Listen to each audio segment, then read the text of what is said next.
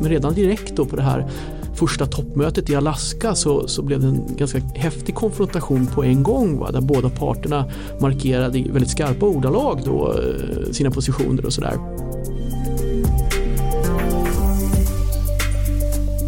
Så, och det här tycker jag, både när det var Trump-åren och framförallt med covid-pandemin, så börjar man i allt högre grad beskriva U S A som en stormakt som är på dekis. Man anser alltid att U S A är en supermakt, stormakt som har, är lite, inte högre rang, men man, man har liksom centerposition om man säger så i världen. Men man beskriver U S A som en stormakt som är på dekis där Kina då kan, kan komma i fatt och förbi.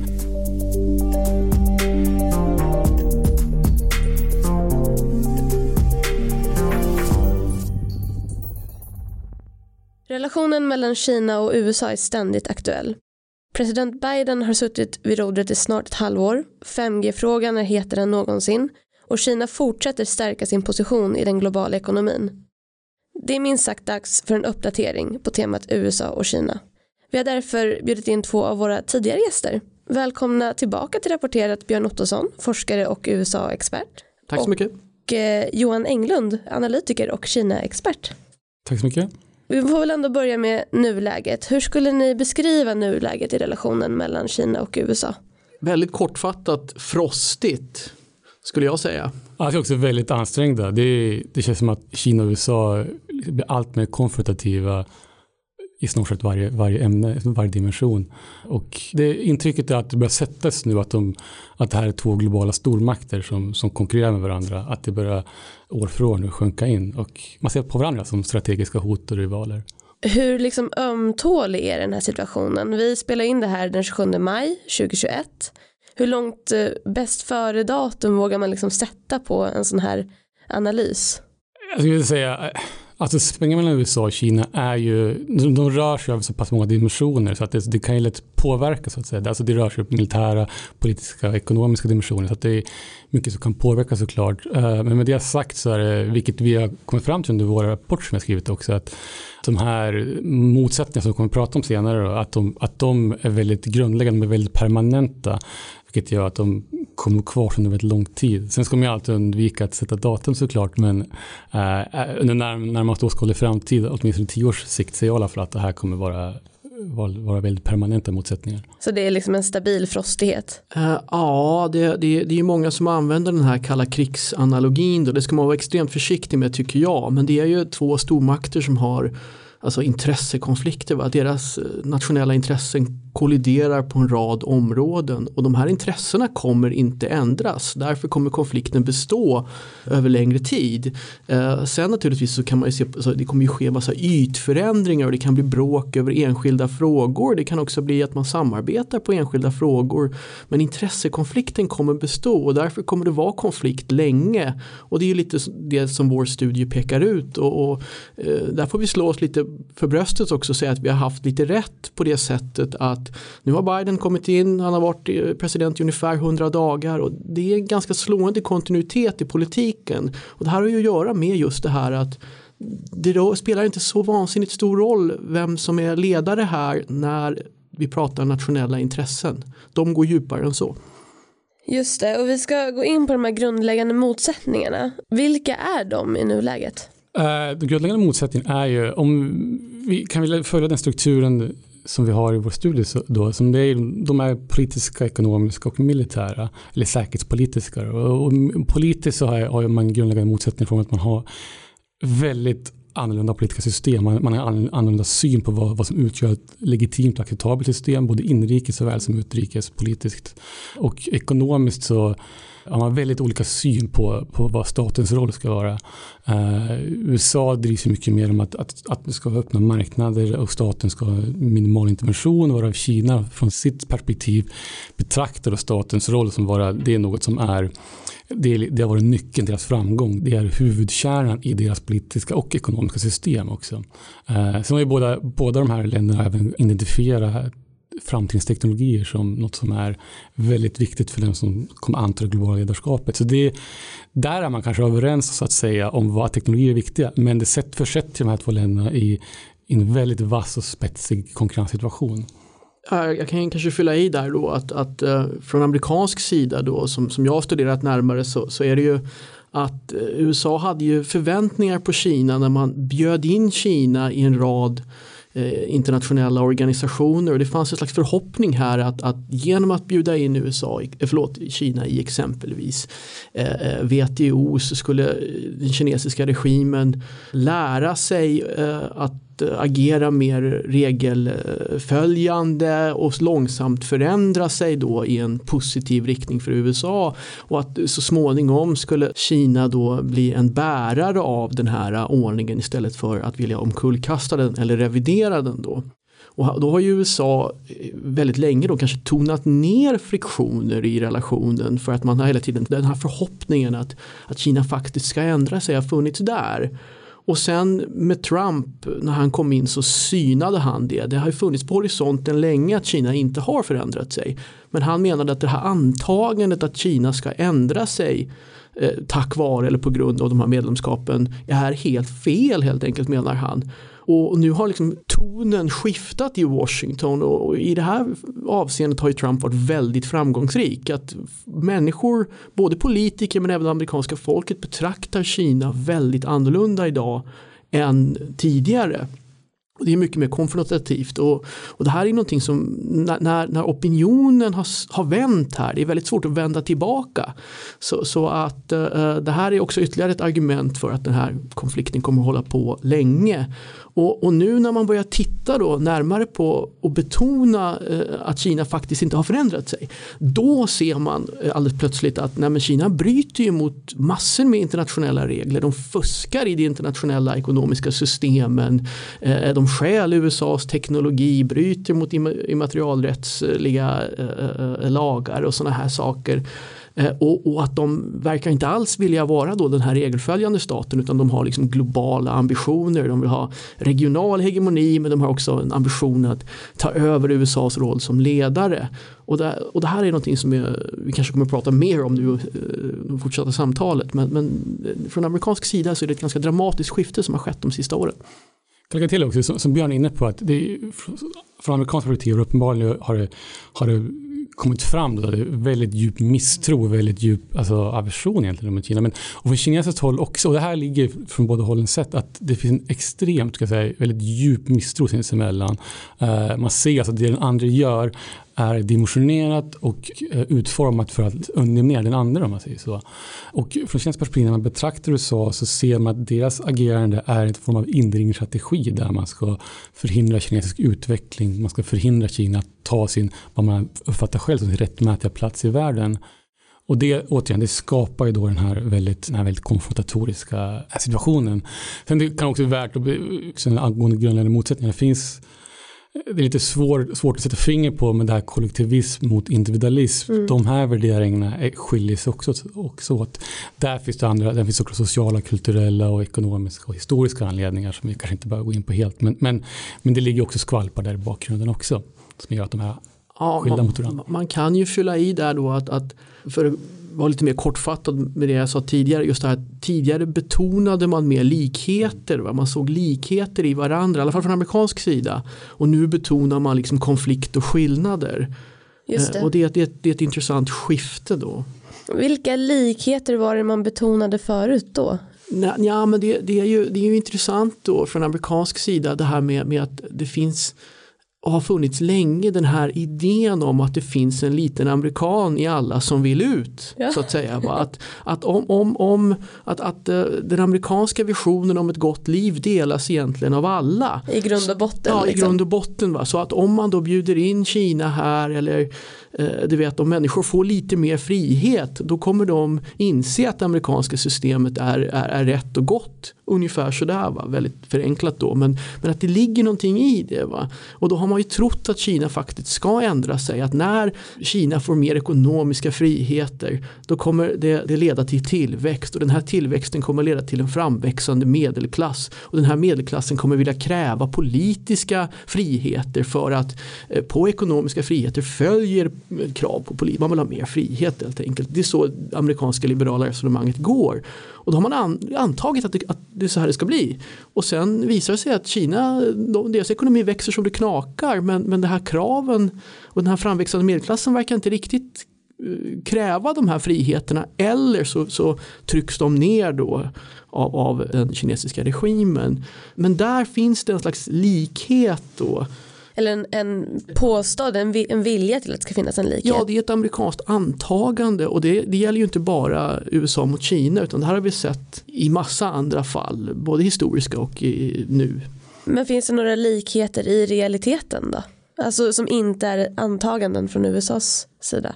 Det på lite mer abstrakt plan finns det klart likheter att båda är två väldigt stora makter som ser, som har egentligen ganska självcentrerad syn på sig själv i, mm. i vilken plats man har i världen. Man, man ser sig själv som väldigt, det finns en amerikansk exceptionalism, den som man pratar om från amerikanskt håll, det tycker jag man ser absolut i Kina också. Man är exceptionell, man har ett mätet plats där man ska vara en stor aktör och, och ha ledartröja så att säga. Och vad det kan då innebära för, för hur man kan inte lösa konflikter, det, det är ganska svårt att se om, men det är möjligtvis att man, att man ser att man är en stor aktör som drar sig in i, i stor stora frågor gör att man kanske kan för, möjligtvis kunna förbi sig kanske mindre frågor inom stationstecken mm. och därmed då ska kunna hitta, hitta ytor att kunna samsas om. Å andra sidan så kinesiskt perspektiv är man inte alls lika hårdhudad när, om man jämför med U S A när det gäller kritik, utan man, man är väldigt, och det här har sett en, en stor skillnad på, sett en ökning på de senaste åren, att man, man är mycket snabbare och mycket mer hård för att, att bemöta kritik idag. Uh, ja, här får man ju göra åtskillnader också då mellan, så att säga, regimerna och sen folken då, och uh, nu är inte jag Kina-experten då, men jag kan ju våga mig påstå då kanske att det här, den här idé, båda kulturerna är i alla fall någorlunda familjeorienterade, man är hårt arbetande, man respekterar liksom entreprenörskap och sådana här saker, så det finns ju vissa kulturella likheter i alla fall då, och, och ett tecken på att de här likheterna finns, det är ju att Hollywood-storfilmerna, liksom amerikansk producerad kultur, slår ju väldigt bra i Kina, att det har ju kommit nu lite grann på grund av covid då, men att för Hollywood är ju marknaden större nu i Kina än vad den är i U S A, och det där ligger ju någon, någon typ av likhet i alla fall. Alltså, det gör det, håller jag med om. Och eh, från Kinas håll sett så har man ju alltid en väldigt ambivalent syn gentemot U S A. Man har alltid beundrat faktiskt U S A, att, som är den här, som har lyckats komma framkant i teknologiska områden, man har byggt upp stor militärmakt, och som Björn är inne på det här, man, man, man har varit en god entreprenörsanda, och ja, man har byggt upp liksom en, en storhet, om man säger så, som, som Kina vill beundra, men även irritera sig på delvis också, för att det finns en skiljelinje där också som, som skiljer sig. Sen, sen, sen är det som Björn påpekar också, framförallt i Kina, att man måste väldigt mycket skilja på vad som är regering och vad som är folk, vad, vad folket tycker. Och det är mycket svårare att se om vad folket tycker, för det finns inga, eh, det finns inga oberoende eh, undersökningar på det. Alltså jag säger att det är väldigt svårt också det här att skilja på den eh, objektiva verkligheten, alltså de objektiva likheterna gentemot föreställningar, för att eh, här har det ju handlat mycket om att när U S A fortfarande hade den här politiken att man trodde att Kina skulle förändras, då betonade man de här likheterna så starkt, och då beundrade man kinesisk effektivitet, och det var, det var väldigt många opinionsartiklar som pekade på Kina lite grann som ett exempel på då att, att, och det användes också mycket för att kritisera det egna landet, och att man, man skriver om ett annat land där, men att Kina är effektivt, och Thomas Friedman, känd utrikes opinions eller debattartikelförfattare och kolumnist, skrev jag tänk om U S A kunde vara Kina för en dag, vad mycket vi skulle kunna göra. Den typen av artiklar är mycket svårare att skriva idag då, för nu betonar man mer skillnaderna, och vad, vad, vad som är det objektiva här, det är väldigt svårt att, att peka ut. Ja, det känns också svårt att dra nytta av den här eh, likheten att båda är stormakter om man ändå inte är överens i sakfrågorna. Eh, ja, eller att man kan ju i alla fall se att man har en likartad roll. Va? Det, alltså så här rolluppfattning om vilka utmaningar man har och sådär. Så att man kan ju, man kan ju förstå motpartens intressen och varför de gör som de gör och sådär. Medan hade de varit helt olika, då, då, då kanske man inte, det är svårare att sätta sig in i den andras eh, dilemman, svårigheter och, och hur de beslutar och sådär. Sen är det en massa missförstånd i alla fall. Men, men att man kan nog ändå, som två storföretag eller någonting, att man kan, man kan känna igen sig i varandra andra som två konkurrenter.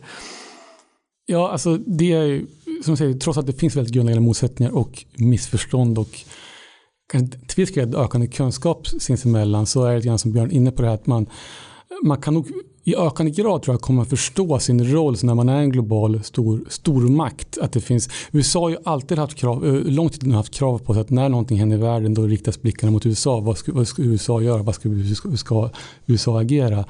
Det tror jag Kina i ökande grad kommer att känna kraven på sig själv också, även om man har en grundsyn på som skiljer sig mot U S A eh, i vilken, vilken omfattning och vilken utformning man ska agera som stormakt. Vill man ha de ögonen på sig?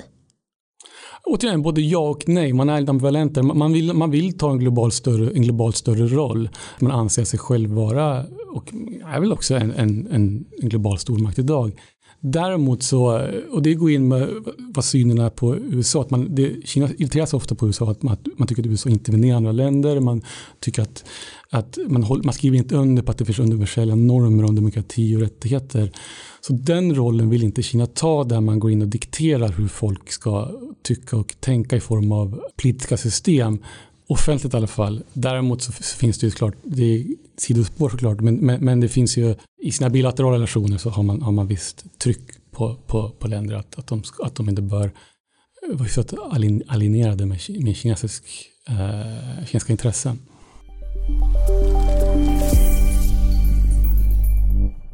Det är ju väldigt lätt att gå till och prata om eh, motsättningarna, för de är ju eh, många och eh, tydliga. Men jag är ändå fortfarande intresserad av det som är likheter. Tycker man lika i vissa sakfrågor? Den frågan är svår, för att områdena där man samarbetar blir färre och färre.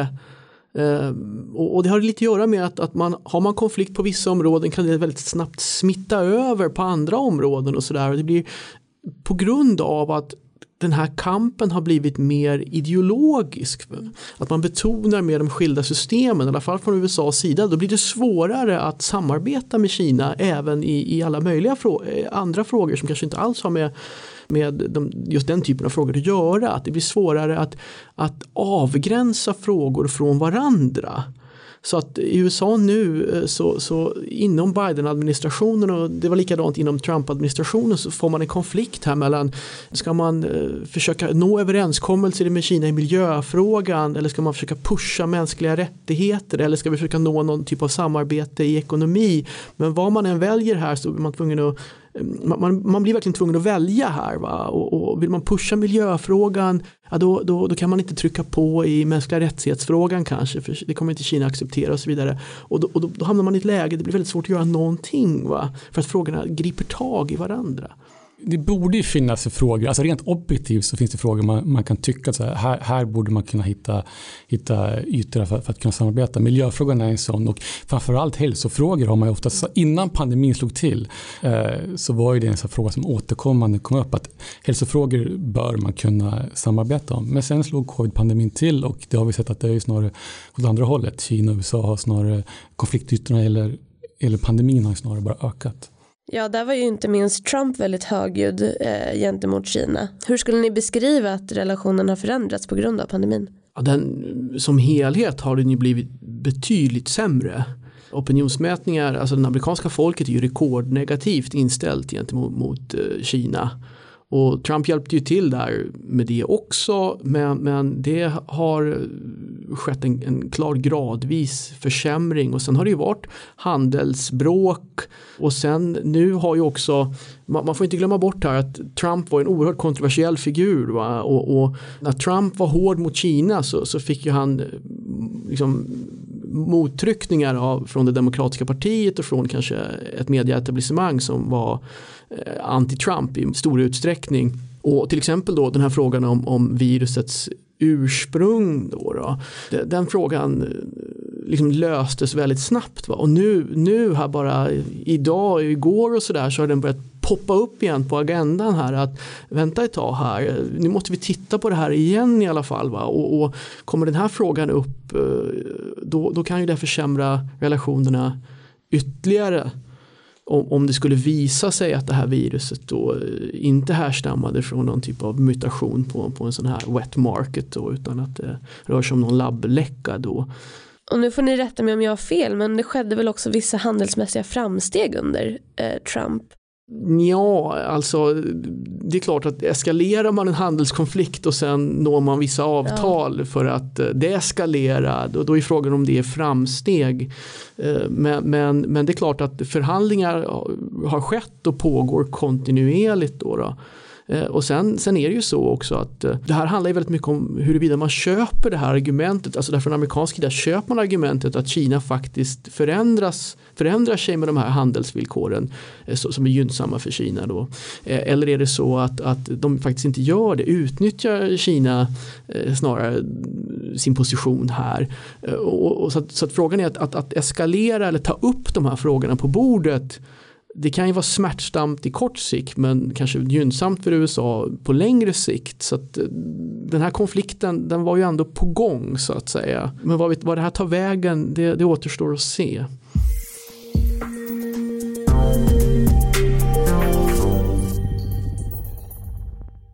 Hur blir tonen i Kina när de får såna här anklagelser från Trump till exempel? Du har ju förmånen att kunna mandarin till exempel. Vad, vad kan man läsa i de inhemska medierna och hur liksom skriver man om det här gentemot den kinesiska befolkningen? Det har ju ett litet skifte kan man säga under senare åren. Som jag var inne på tidigare så har man haft en generellt ganska, så här, ganska ambivalent syn mot U S A som jag beskrev tidigare. Det, det är så att man å ena sidan beundrar man dem för det man uppnått. Å andra sidan så är man, är man väldigt irriterad över att man tycker att U S A Eh, blandar sig i deras inre angelägenheter och, och påtvinga ett system så att säga som, som man inte själv vill, vill ha. Under senare år så har man, så, och det här tycker jag både när det var under Trump-åren och framförallt med covid-pandemin så börjar man i allt högre grad beskriva U S A som en stormakt som är på dekis. Man anser alltid att U S A är en supermakt, stormakt som är lite, inte högre rang, men man, man har liksom centerposition om man säger så i världen. Men man, man beskriver U S A som en stormakt som är på dekis och där Kina då kan komma i fatt och förbi. Och det man betonar väldigt mycket idag ska jag säga, det är man, man, man betonar U S A som ett väldigt eh, splittrat, väldigt polariserat, väldigt kaotiskt land. Och det kan man ju göra också då för att legitimera sitt eget system, som att vara mer effektivt, vara bättre, vara, vara, vara ett mer medborgarvänligt, så de som, som, som kinesiska, kinesiska regeringen uttrycker det, ett system. Uh, och återigen, covid-pandemin har, har verkligen uh, så här, givit vatten på kvarn för, för, för den tesen. Att gestalta U S A som ett polariserat land ser vi också i att man gör det i svensk media till exempel. Men gör man det då på ett annat sätt i, i Kina, alltså mer, med en annan ton? Man, gör, man pekar mycket mer på systemet, återspeglar en Eh, baksidor och defekter med det demokratiska systemet ah, och på så okay. sätt kan man lyfta fram då det, mer, det enpartisystem som, som Kina har konstant och på, framförallt på covid-pandemin men också just under Trump-eran så pekar man väldigt mycket på att, diverse, att det var väldigt rörigt och det är någonting som, som inte sker i Kina.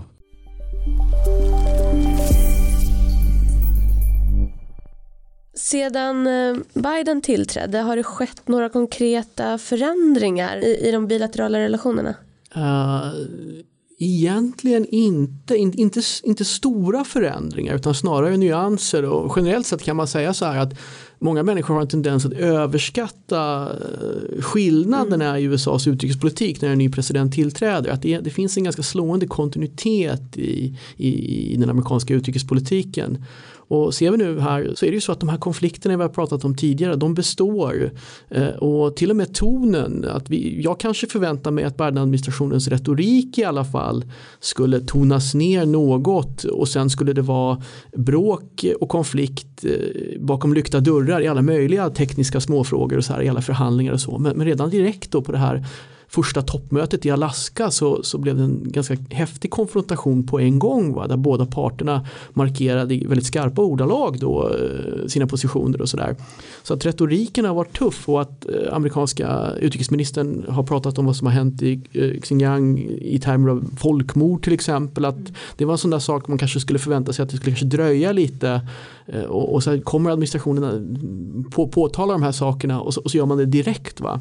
Det är en väl kontinuitet även där. Även om retoriken kanske har blivit lite mindre personlig då.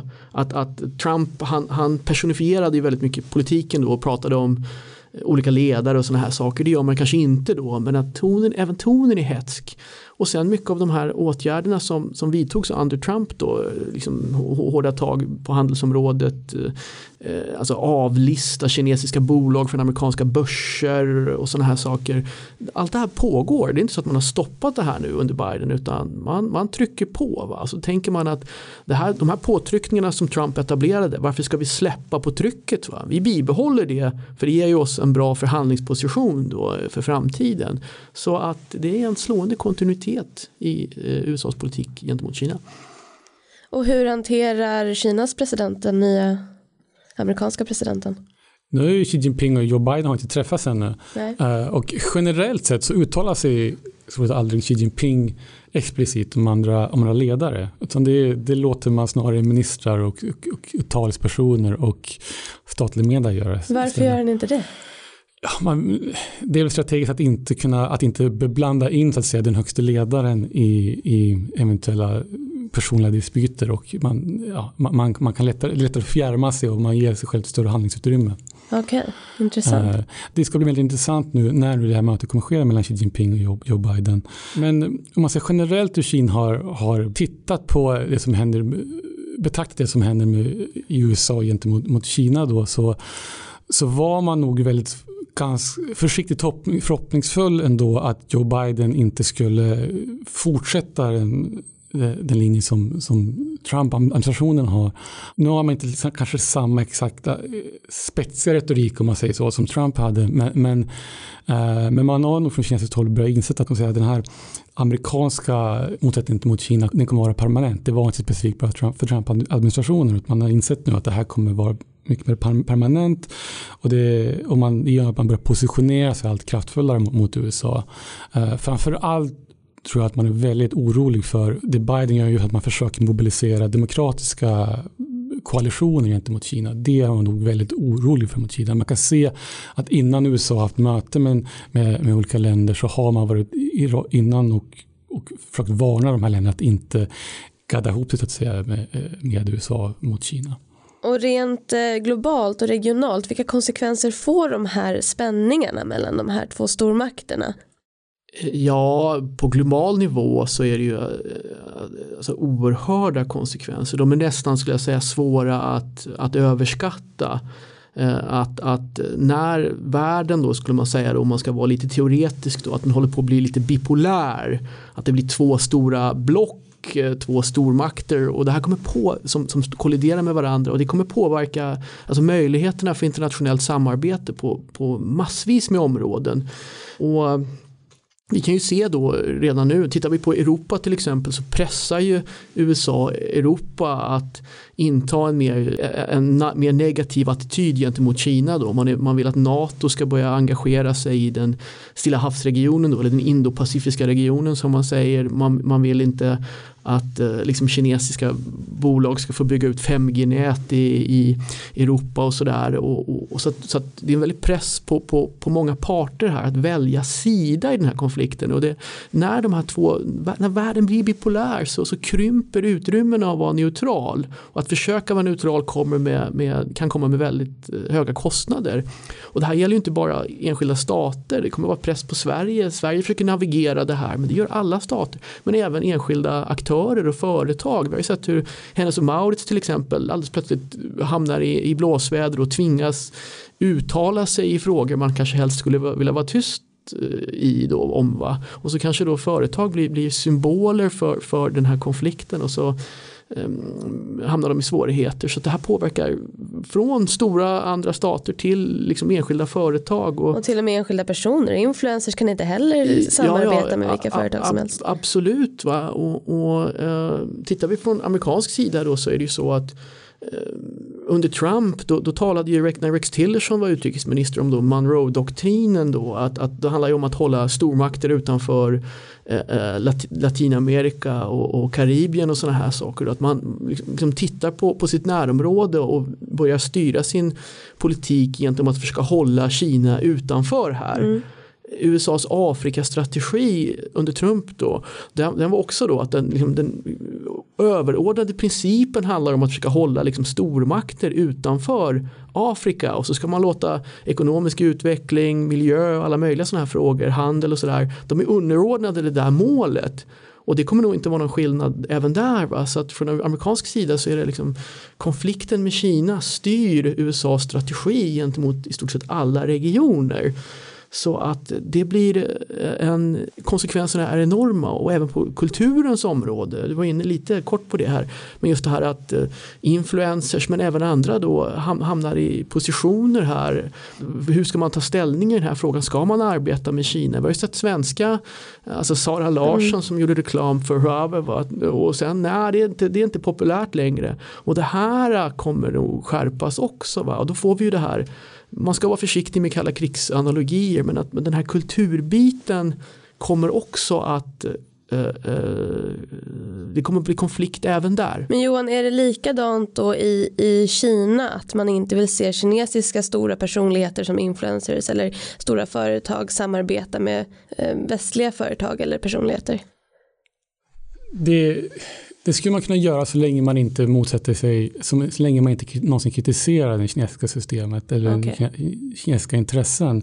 Men, det, men även där så hamnar man på en knivsägg lite grann, som, som, som Björn är inne på, att, och även du, det här med influencers, och att, att det blir väldigt politiserat vad du gör, det du gör. Att, som, jag tror både företag och individer kommer bli allt mer försiktiga i sina uttalanden vad gäller U S A och Kina, för att man inte vill stöta sig. Och man kan inte ha några grundläggande politiska intressen till att börja med, men man, man hamnar, man, man dras in, man, man dras in i, i, den här konflikt, i den här konfliktsfären ändå.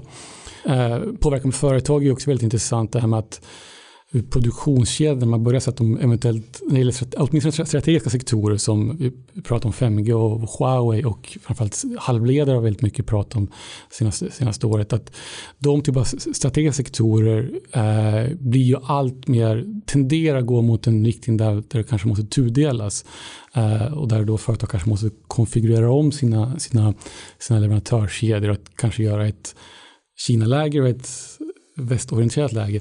Om det överhuvudtaget går, vill säga, för man ska komma ihåg att de här leverantörskedjorna, likväl världen är mycket mer globalt integrerad idag än vad, vi, än, än vad det var under kalla kriget. Så, så det är kanske den stora frågan framöver här, till vilken del överhuvudtaget går att tudela de här, de här två ekonomierna.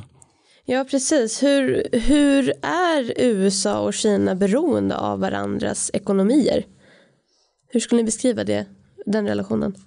Ja, så de är ju djupt Eh, sammanflätade, så att eh, U S A har ju förlagt väldigt mycket av sin produktion i Kina, och, och det har man ju nu vaknat upp till då, att man är, oj, man är väldigt beroende av, av kinesisk industri på alla möjliga områden, inte minst då det medicinska. Och, och eh, hur sammanflätat man är med alla de här produktionskedjor och leveranskedjor och så här, det vet man ju inte riktigt, va? Och, och, och globaliseringen har ju pågått nu i, i, i decennier, och många produkter, de består ju av, det kan ju vara hundratals komponenter i en produkt som, är, som, som har olika ursprung och förfinats på olika ställen och sådär. Och ingen riktigt vet ju hur de här kedjorna ser ut, för ingen har riktigt haft incitamenten att faktiskt noggrant kolla, och det är extremt kostsamt att göra. Så nu försöker man ju, man försöker bilda sin uppfattning om hur sammanflötad är man, och går det att nästla sig ur det här. Och från amerikansk sida så var det ju, man pratade om det här decoupling, eller att frikoppla sig eller göra sig mindre beroende eh, under Trump, och även lite kanske innan, men då handlade det framförallt om, om Eh, eh, alltså produkter som var känsliga för den amerikanska försvarsindustrin och sådär. Men sen har det här kommit att vidgas eh, väldigt då, då, inte minst på grund av pandemin då. Eh, men man är ju samtidigt då helt klar på att det går inte att, att frikoppla sig helt. Men den här eh, idén om att reducera beroendet, det är någonting som kommer pågå länge, och det kommer skapa störningar i det internationella ekonomiska systemen då, och, och det kan också få, eftersom det är så komplicerat, så försöker man frikoppla någonting, det är svårt att veta vad, vad, vad konsekvenserna är, va? Det kan, det kan ske mycket oförutsedda konsekvenser då, av det här också, eh, men det, det är nog ingen som riktigt vet hur, hur beroende man är. Nej, just, just som Björn är inne på, det, det, det, är så, det är så extremt integrerat och komplext, och det, det finns inget som en översyn på, eller insyn, översikt kan man säga då, eh, på hur till vilken grad man är det, så att säga, och till vilken, till vilken grad det är möjligt att helt frikoppla sig själv. Men sen finns det klart, det finns ju, båda länderna har sina för- och nackdelar. Kinas styrka är att man har en enorm stor marknad som gör nästan till oundvikligt för väldigt många företag att, att, att inte verka på den. Uh, särskilt som Kina växer större och en förmedlad klass som allt, allt, har allt större köpkraft, så, så växer ju den styrkan, så att säga. Sen har man också hela tillverkningsindustrin i Kina har ju igång, det finns ju inget land som kan matcha det i form av att man har en infrastruktur, man har leverantörskedjor, man har en, en relativt välutbildad eh, arbetskraft som, som finns på plats, att säga. Så, så företag skulle, kan ju liksom ta ut vissa delar av det, men man kan ju aldrig, så att säga, man kan ju aldrig lämna Kina helt. Från amerikansk sida så är man ju ändå i, i framkant för många nyckelteknologier, och många av de här teknologierna är det Kina vill ha, så man inser att det måste man från kinesiskt håll fortfarande komma åt på något sätt, så att säga. Kina vill ha sig en lång tid tillbaka via att bli självförsörjande i, i, i vad man kallar nyckelteknologier. Det sträcker sig långt tillbaka från åtminstone tjugohundrafem till tjugohundrasex åtminstone. Uh, så båda har ju sina för- och nackdelar med det. Och sen återigen, ekonomin är så himla global idag, så att det, det är väldigt svårt att avgöra bland vad som är vem som har mest, uh, säga, mest leverage mot den andra. Men är det inte riktigt bra då?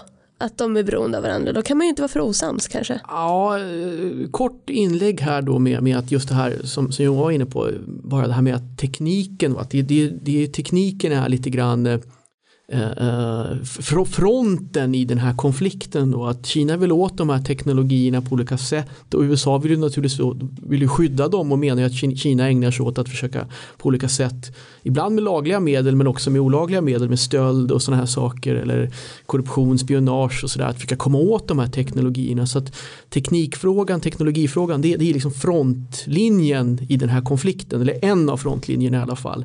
Och sen naturligtvis, ja, att ekonomierna är sammanflätade, det är ett klassiskt liksom liberalt argument att, att, att att eh, sammanflätade ekonomi, ekonomier gör att det blir irrationellt att starta krig och konflikt och sådana här saker, för det blir så dyrt och så. Och, och, det, och det sa man ju även före första världskriget, va? Och sen, sen blev det ändå krig.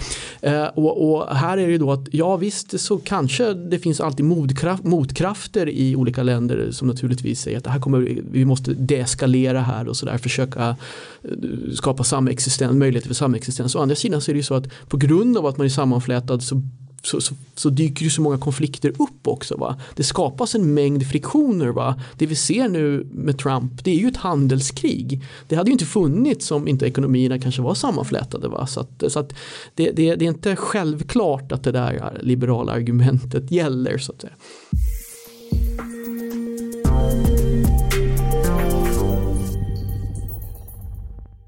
I rapporten Great Power Perceptions skriver ni att det finns olika uppfattningar om Kinas territorium. Utveckla det lite. Ja, territorium, kinesiskt perspektiv så är det med att man, man ser kinesiska territorier som, eh, som strikt kinesisk angelägenhet. Mm. Eh, och det ska inte U S A överhuvudtaget blanda sig i. Eh, kortfattat så. Och eh, U S A, Björn kan gärna fylla i här, men, men U S A perspektiv, man, man har ju ingen åsikt i suveränitetsfrågor allt som oftast, men däremot så anser man att Kina var allt för hård för, allt för kompromisslös i hur man hävdar de här territoriella anspråken gentemot andra länder. Um, Ja, det här återknyter ju till det vi sa också tidigare om de regionala konflikterna eller regionala konsekvenserna av den här konfrontationen, och då är det ju så att U S A har ju en rad allierade runt, som ett bälte runt Kina, och Kina vill ju, de ser ju sig själva som att U S A försöker ringa in dem, och att eh, många lyssnare här vet ju säkert om de här, att Kina har byggt konstgjorda öar och hävdar de här olika territoriella anspråk kraftigt för att kunna flytta ut sina positioner, och på de här konstgjorda öarna så, så placerar man ju då eh, olika typer av missiler och, och sådana här saker. Och det här handlar ju mycket om då att kunna, man, man vill inte vara sårbar för den amerikanska flottan och sånt här. Och, och staterna som finns då runt Kina här, de är ju en väldigt, de är ju, jag menar, deras säkerhetspolitik handlar ju väldigt mycket om relationen till Kina. Och kan Kina på något sätt skärma av många av de här öarna eller liksom flytta fram sin position, så kommer det bli svårare för U S A att komma till undsättning riktning, va, om någonting skulle ske. Va. Det här gäller ju framförallt Taiwan-frågan då. Va. Och, och, och, och om det är så att nej, men Kina har, har byggt upp ett så avancerat försvarssystem här och avstånden är så enorma här vid Stilla havsområdet att det är svårt för U S A att komma fram i tid, då kanske de här staterna i, i regionen, de kanske måste eh, kalkylera om eh, sina strategier och sin inställning gentemot Kina. Så att, att genom att göra det här så, så kan Kina förändra den strategiska kalkylen för många länder i området. Så U S A är inte direkt involverat i den, liksom, och tar ställning i den juridiska frågan angående en specifik ö. Däremot så ser de att Kina flyttar fram de här positionerna och det får de här konsekvenserna, och därför rustar U S A upp sin flotta då och vill försöka utveckla system för att kunna ta sig in nära Kina snabbt. Va? Det är det mycket liksom, de amerikanska försvarsdoktrinerna och sånt där handlar om just nu då. Just det. Och vilka frågor kommer vara heta potatisar de kommande ett till två åren? Vad kommer vi få höra mer om i media till exempel? Alltså teknologi, teknologin eller den, den ligger i centrum väldigt mycket för, för, för konflikten mellan U S A och Kina. I alla fall för att båda, båda länderna som jag var inne tidigare på, de, de ser att framtidsteknologier det är, det är det som avgör huruvida man till vilken grad man kommer kunna ha inflytande i världen. Uh, sen är tror jag, Xinjiang-frågan kommer, kommer, inte, kommer, kommer inte Kina komma ifrån, utan det, det, vi ser en allt större press från omvärlden och, och Kina strätar emot allt mer där också. Men den, den frågan kommer vara väldigt het, tror jag. Sen Taiwan-frågan kommer inom närmaste åren. Så här, Taiwan-frågan är nog den frågan. Om det finns en fråga där, där Kina och U S A skulle kunna hamna i krig om, så är nog den, den främsta frågan. Uh, uh, inom, inom närmast ett, ett två år är det inte sannolikt alls, men, men, men den spänningen kring Taiwan kommer också öka. Inte Hongkong?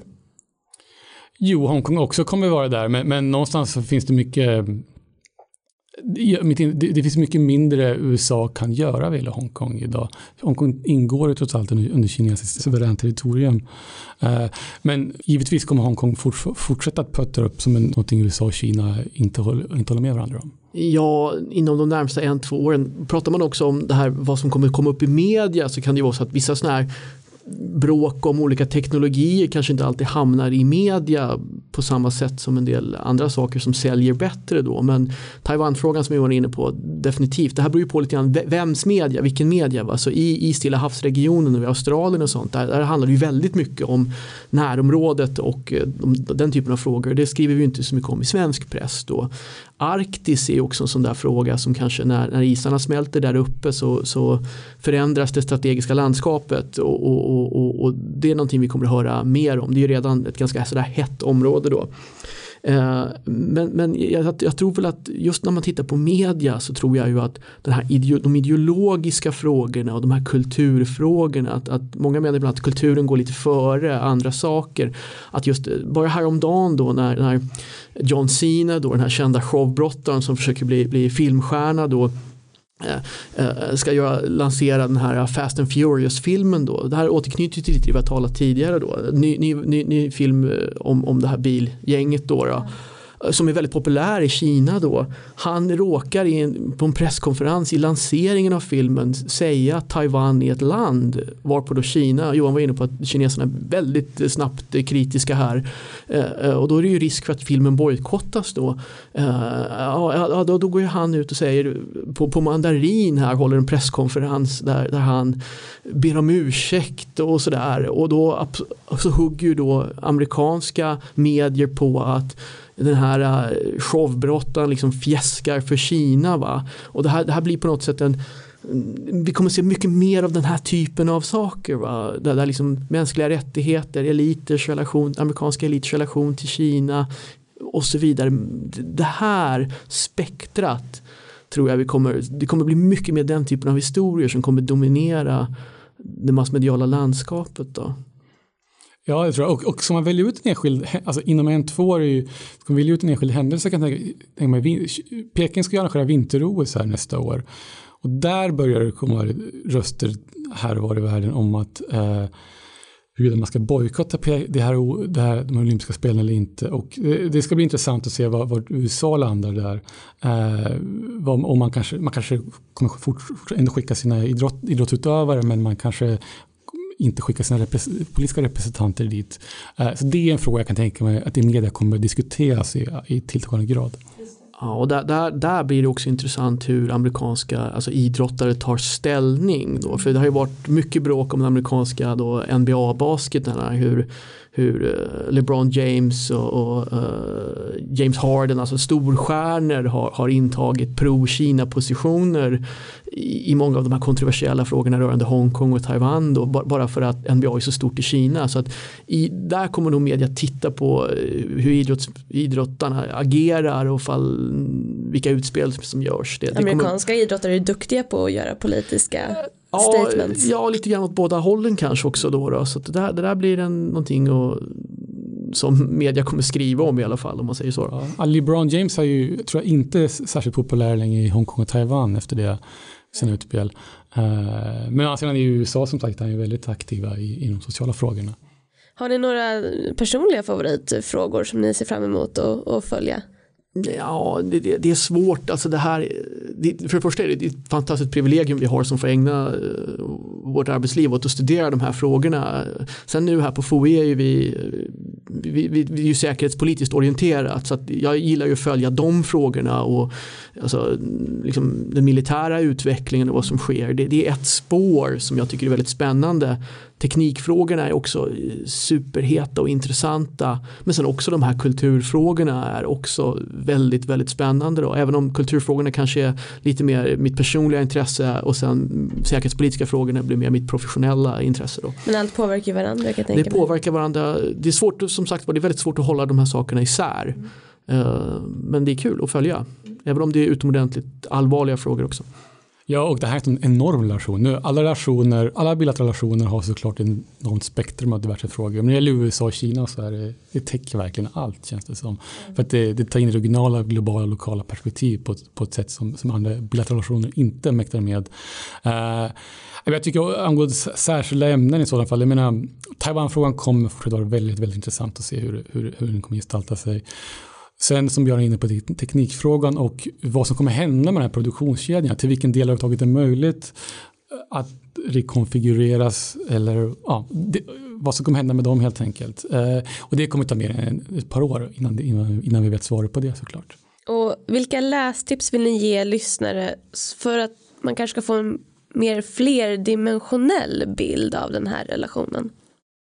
Uh, ja, det, det, jag täcker ju framförallt då amerikansk politik och då blir det väldigt mycket amerikanska statsvetare, amerikanska politiker och sådär uh, som, som skriver då och, och det, det, det, det är en ganska svår fråga för att vi har det här som, för att återknyta det till, till vad som sades i inledningen här, att under nittiotalet och, och många år framåt så hade man en väldigt positiv bild på Kina. Att Kina var, skulle förändras. Va? Så det, det var många texter som, som, och böcker som, som punkterade det. Och sen nu har vi fått den här omställningen och nu, nu får vi mycket alarmistisk liksom, litteratur då, då, då många poängterar de här skillnader och konflikter och kommande krig och sånt här. Så där, där många går lite, kanske alldeles för långt. Va? Så det kan bli onyanserat åt andra hållet. Då. Så att jag skulle vilja slå ett slag kanske då För, för Hank Paulson då, förra finansministern och, och, och eh, vdn för Goldman Sachs investmentbanken då, som skrev en, en bok som heter Dealing with China, som är mer nyanserad och kanske lite mer sån här eh, bakom lyckta dörrar förhandlingar och sådär, och hans observationer där, det, den, den är intressant och nyanserad, så att det, det är mitt boktips då. Ja, alltså vi läser ju väldigt mycket västerländsk, framförallt amerikansk media, så det är ett tips jag att gå in och kolla på, på kinesisk media, det vill säga China Daily, Global Times, People Daily, för att se liksom hur, hur Kina uppfattar världen och framförallt U S A i det här sammanhanget. Då. Sen kan, det finns en artikel som vi också använt i den här i vår, i vår studie av en, en kinesisk forskare som heter Meng Weijan, uh, som heter, artikeln heter Is China's International Relations Academ- Academic Community Becoming More Anti-American. Den är intressant för att den tar upp eh, framförallt då kinesiska akademikers syn på U S A, men också vilka typer av institut som är mer inflytelserika än andra. Och det är en ganska nyanserad beskrivning och ganska intressant nyanserad beskrivning av, av, av kinesiska, den kinesiska akademiska världens syn så att säga, på, på U S A. Så den är, den är intressant. Så jag kan, kan också rekommendera en bok som två Wall Street Journal-journalister har skrivit om, om just U S A-generationen. De heter Bob Davis och Wei Ling Ling och boken heter Superpower Showdown, How to Battle Between Trump and, a, and Xi Threatens a New Cold War. Uh, och där går man då igenom från båda perspektiven så gott det går hur förvecklingarna fortlöpte eller när, när Trump kom till makten och det här handelskriget med U S A och Kina. Ja, och så skulle jag naturligtvis vilja tipsa om vår rapport då, såklart. Uh, lättillgänglig på F O Is hemsida då, så det är bara att ladda ner. Great Power Perceptions. Uh, vi länkar såklart till alla lästips på w w w punkt f o i punkt s e rapporterat. Tack för att uh, ni kom hit. Uh, jag är övertygad om att vi får anledning att återkomma till det här ämnet i framtiden. Tack så mycket. Tack så mycket.